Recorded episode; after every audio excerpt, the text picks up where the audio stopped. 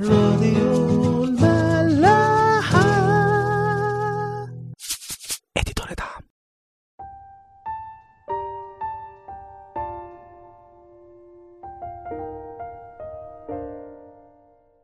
أهلا بيكم في حلقة جديدة من برنامج عيش وملح. كنا وقفنا آخر مرة لما يوناثان كسر القسم بتاع شاول أبوه. لما قال شاول إن محدش ياكل لحد ما يخلصوا الحرب بتاعتهم مع الفلسطينيين ولكن يوناثان اللي ما كانش سمع الكلام ده أكل من العسل اللي في الوعر. شاول في نفس الليلة بيجي يسأل ربنا لو يكمل الحرب ولا لأ بس ربنا ما بيردش عليه. فشاول كالعادة بيتسرع وبيقرر إن في حد من الشعب أخطأ زي ما كان حصل زمان في قصة يشوع مع عخان ابن كرمي وبيجمع الشعب وبيعملوا قرعة وبتقع على يوناثان وشاول بيقول له إنه لازم يموت. بس الشعب ساعتها مش بيسكت لشاول وبيقول له في عدد 45 أيموت يوناثان الذي صنع هذا الخلاص العظيم في إسرائيل؟ حاشا. حي هو الرب لا تسقط شعرة من رأسه إلى الأرض لأنه مع الله عمل هذا اليوم. فشاول بيسيب يوناثان وبسبب إن ربنا ما ردش مش بيكمل على الفلسطينيين في الليلة دي. الشعب كان عارف إن شاول فقد علاقته أو اتصاله مع ربنا. وما كانش مقتنع بالقرارات اللي بياخدها. وفي نفس الوقت كان شايف إزاي ربنا اشتغل مع يوناثان وإن هو اللي قاد الشعب للنصرة على الفلسطينيين بإيمانه. فحتى لو كانوا فضلوا يسمعوا كلام شاول عشان هو الملك بس كانوا من جواهم عارفين إنه مش ماشي ورا ربنا.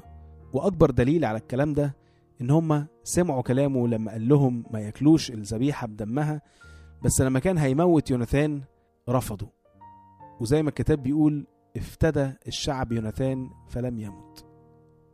الإصحاح ال 14 بيكمل إنه بيحكي عن انتصارات شاول وشوية معلومات عن عيلته والناس اللي حواليه فبيقول لنا إنه مراته كان اسمها أخي نعم وولاده يوناثان طبعا ولدين تانيين اسمهم يشوي وملكشوع وبناته ميرب والصغيرة كان اسمها ميكال وميكال دي هنسمع اسمها كتير بعد كده. كمان بيذكر في نفس الإصحاح رئيس جيشه اللي كان اسمه أبينير ابن نير وهو كان عم شاول وده برضه هيكون ليه دور كبير بعد كده. اللي إحنا هنتكلم عليه النهارده أكتر هي الحتة بتاعة انتصارات شاول. خلونا نقرأ مع بعض في الإصحاح ال 14 اعداد 46 ل 48 يقول لنا فصعد شاول من وراء الفلسطينيين وذهب الفلسطينيون إلى مكانهم وأخذ شاول الملك على إسرائيل وحارب جميع أعدائه حواليه. مؤاب وبني عمون وأدوم وملوك صوبا والفلسطينيين وحيثما توجه غلب وفعل ببأس وضرب عماليق وأنقذ إسرائيل من يد ناهبيه عشان بس نفتكر مع بعض آه، إحنا كنا اتكلمنا في الحلقات اللي فاتت عن خطية شاول لما رفع الذبيحة مكان صمويل ودي كانت حاجة ما ينفعش يعملها غير الكاهن. وصمويل بعد كده بيوبخه وبيقول له بسبب اللي انت عملته ده المملكة هتروح منك لواحد تاني ربنا اختاره حسب قلبه. ومن ساعة الموضوع ده بنشوف إزاي شاول ما بيتوبش وبيكمل في كبريائه وتسرعه فبيقع في غلطات كتيرة منها مثلا إنه بيروح يحارب من غير ما يستنى مشورة ربنا. وبعدين قصة القسم اللي يوناثان كسره وشاول قرر إنه لازم يموت بسبب القسم ده لولا إن الشعب وقفه. فمن الواضح إن شاول ما كانش ماشي بإرشاد من ربنا إنما كان ماشي بدماغه. فبالتالي كل قراراته كانت متخبطة زي ما قلنا. طيب ليه في القطعة اللي قريناها دي ممكن نكون حسينا بتناقض؟ يعني هو بيقول لنا إن شاول حارب كل أعدائه وحيثما توجه غلب وبعدين يقول لنا وأنقذ إسرائيل من يد ناهبيه. طب منين ما كانش ماشي ورا ربنا ومنين الانتصارات دي كلها؟ طيب أول حاجة لازم نعرفها كويس قوي إننا لازم نفرق ما بين إن الواحد يبقى ناجح وإن الواحد يبقى ناجح عشان ماشي ورا ربنا. يعني مثلا في قصة يوسف الكتاب بيقول كذا مرة إن ربنا كان مع يوسف فكان رجلا ناجحا. بس لو ركزنا أكتر في الجملة دي هنلاقي حاجة غريبة شوية. في تكوين 39 عدد 2 الكتاب بيقول وكان الرب مع يوسف فكان رجلا ناجحا وكان في بيت سيده المصري. وبعدين في نفس الإصحاح لما دخل يوسف السجن يقول لنا في عدد 21 ولكن الرب كان مع يوسف وبسط إليه لطفا وجعل نعمة له في عيني رئيس بيت السجن.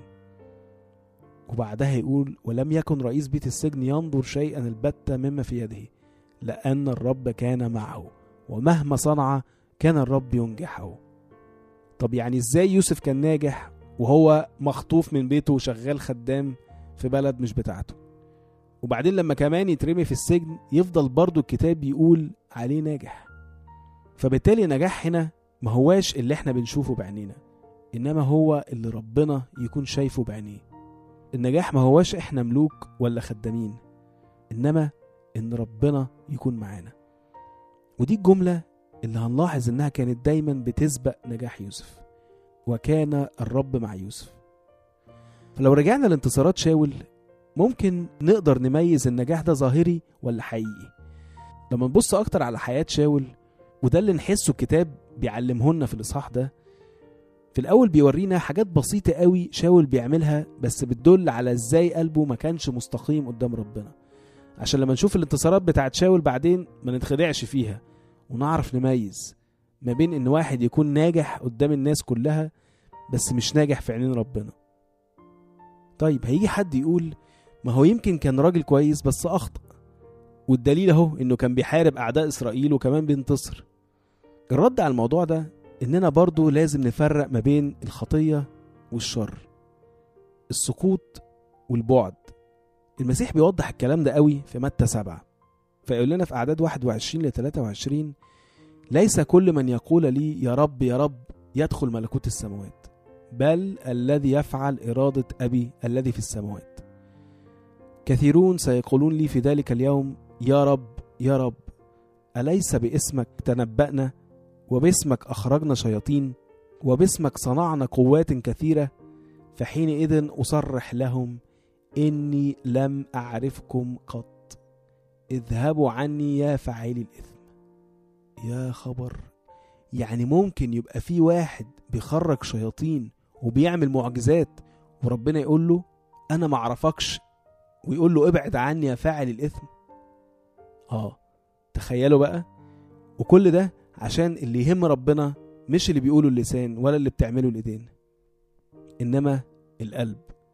وده اللي بيقوله في الحتة اللي قريناها. مش اللي بيقول يا رب يا رب ولا اللي بيعمل معجزات إنما اللي بيعمل إرادة ربنا اللي بيدور على إرادة ربنا فعلا وعايز يعملها. وده اللي شاول ما حاولش يعمله. في مقارنة حلوة قوي هتوضح لنا الكلام ده أكتر. اتنين ملوك غلطوا غلطات كبيرة شاول وداود أكيد كلنا عارفين خطية داود لما زنى مع بتشبع وعشان يغطي على الخطية دي راح كمان قتل جوزها واتجوزها هو. فربنا برضه بعت له نثان النبي ووبخه جدا وقال له إزاي إن ربنا هيعاقبه بسبب الخطية دي؟ يعني مش هنخش في تفاصيل القصة قوي إنما اللي كنا عايزين نبص عليه هو قلب الاتنين وبالتالي ردود أفعال الاتنين. داود كان قلبه مع ربنا فأول ما استوعب الغلط اللي عمله قال على طول قد أخطأت إلى الرب. ما اهتمش بالعقاب اللي قاله له نثان إنما صام وصلى وكان بينام على الأرض وكتب في الوقت ده المزمور الواحد وخمسين اللي هو ارحمني الله حسب رحمتك. في حين إننا لو شفنا شاول عمل إيه؟ لما صمويل قال له ماذا فعلت؟ لا هو دافع عن نفسه وما اعترفش بخطيته. إنما هنلاقيه كمان بعد كده اهتم إنه يثبت الملك بتاعه وكأنه هيغير كلام ربنا بالانتصارات بتاعته أو هيقدر يمنع إن حد تاني ياخد الملك بتاعه زي ما ربنا قال. وبرضه هنشوف الكلام ده أكتر في الإصحاحات اللي جاية. فأوعى تنخدع في أي حد أو حتى في نفسك بالنجاحات أو الانتصارات مهما كانت عظيمة مهما كانت تبان معجزية المهم الأعمال دي مبنية على إيه؟ قلب بتاع ربنا ولا مبنية على رياء ونفاق وم- ومجرد منظر قدام الناس؟ والموضوع بسيط برضو على فكرة اوعى حد يعني يتخض منه ولا يفتكر إنه خلاص كده مش هنقدر نعرف إحنا مع ربنا ولا لأ. لأ إحنا هنلاقي المسيح بيكمل كلامه في متى سبعة وبيقول من أول أعداد 24 ل 27 فكل من يسمع اقوالي هذه ويعمل بها أشبهه برجل عاقل بنى بيته على الصخر فنزل المطر وجاءت الأنهار وهبت الرياح ووقعت على ذلك البيت فلم يسقط لأنه كان مؤسسا على الصخر والصخر بيرمز للإيمان الحقيقي. ويكمل وكل من يسمع أقوال هذه ولا يعمل بها يشبه برجل جاهل بنى بيته على الرمل فنزل المطر وجاءت الأنهار وهبت الرياح وصدمت ذلك البيت فسقط وكان سقوطه عظيما. فهما نفس الحاجتين اللي دايما بنقول عليهم.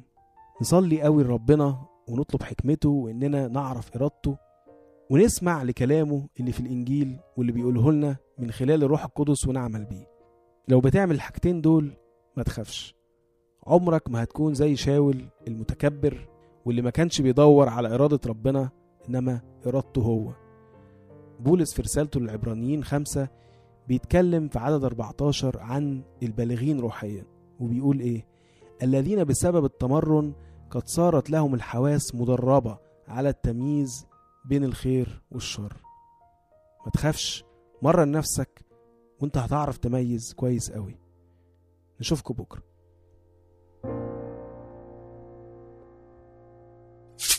راديو ملاح.